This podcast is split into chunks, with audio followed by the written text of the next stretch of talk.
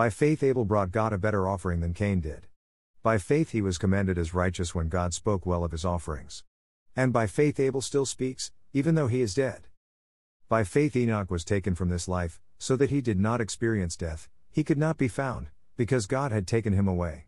For before he was taken, he was commended as one who pleased God.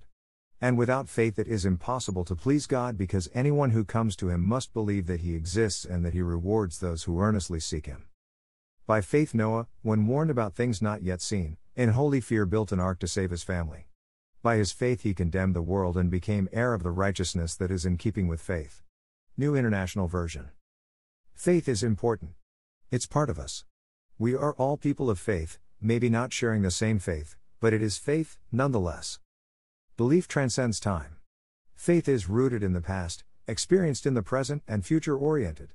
In Christianity, faith is historically moored to the redemptive events of Christ's incarnation, life, death, resurrection, and ascension. This historic faith has continuing ramifications into the present time. And it is a faith which believes Christ is coming again to judge the living and the dead. All of this means our salvation encompasses past, present, and future. So, it is appropriate and accurate to say the Christian has been saved, is being saved, and will be saved. Deliverance from sin, death, and hell was achieved on the cross. We are presently in the process of being delivered from our sinful nature and the effects of a fallen world. And we will be completely delivered at the end of the age when there will be no more disease, death, or grief stricken crying. The New Testament brings out all these dimensions of time. Whereas the Apostle Paul tended to continually look back to the past of God's action in history, the author of Hebrews consistently looks ahead and brings out the future orientation of our faith. And that is what the Great Hall of Faith in chapter 11 of Hebrews is about, giving repeated examples of individuals who transcended their present hard circumstances through realizing what will be eventually coming. All of them acted particular ways in the present time because of what they believed would happen in the future. In other words, people of faith allow their belief in what is coming to shape how they live now in daily life. Abel took the absolute best of his flock and made it an offering with the intent of giving God an appropriate gift.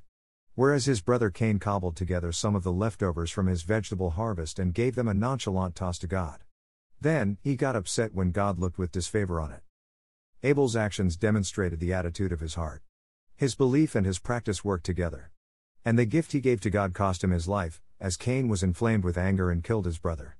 Only by looking ahead and seeing that God's reward is better than anything this world can offer, can we endure hardship.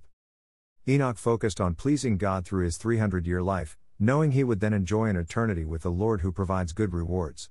Enoch displayed his faith through obedience to God. He believed God existed and that God is good. Noah, despite the jeering of his neighbors, took 100 years of his life to build a big ark, believing without a doubt that God's judgment was coming. The daily grind of constructing an ark for such a long time was made possible because Noah was looking ahead. His present actions were shaped by his forward thinking faith. In each individual's life, their daily actions were a result of their unshakable belief in what was to come. Faith enables us to persevere patiently through any kind of adversity.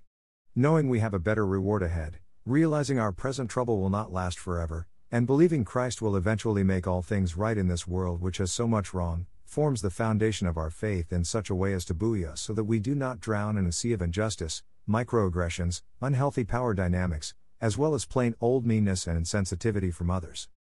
So, when we face those times which tempt us to get lost or stuck in an ever enclosing existential angst, take a pause, back up the truck, and see a more expansive big picture view of yourself, your situation, and others. You'll be glad you did.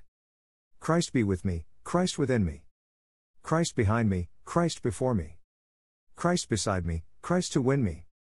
Christ to comfort and restore me. Christ beneath me, Christ above me. Christ in quiet, Christ in danger. Christ in hearts of all that love me. Christ in mouth of friend and stranger. Amen. Prayer of St. Patrick.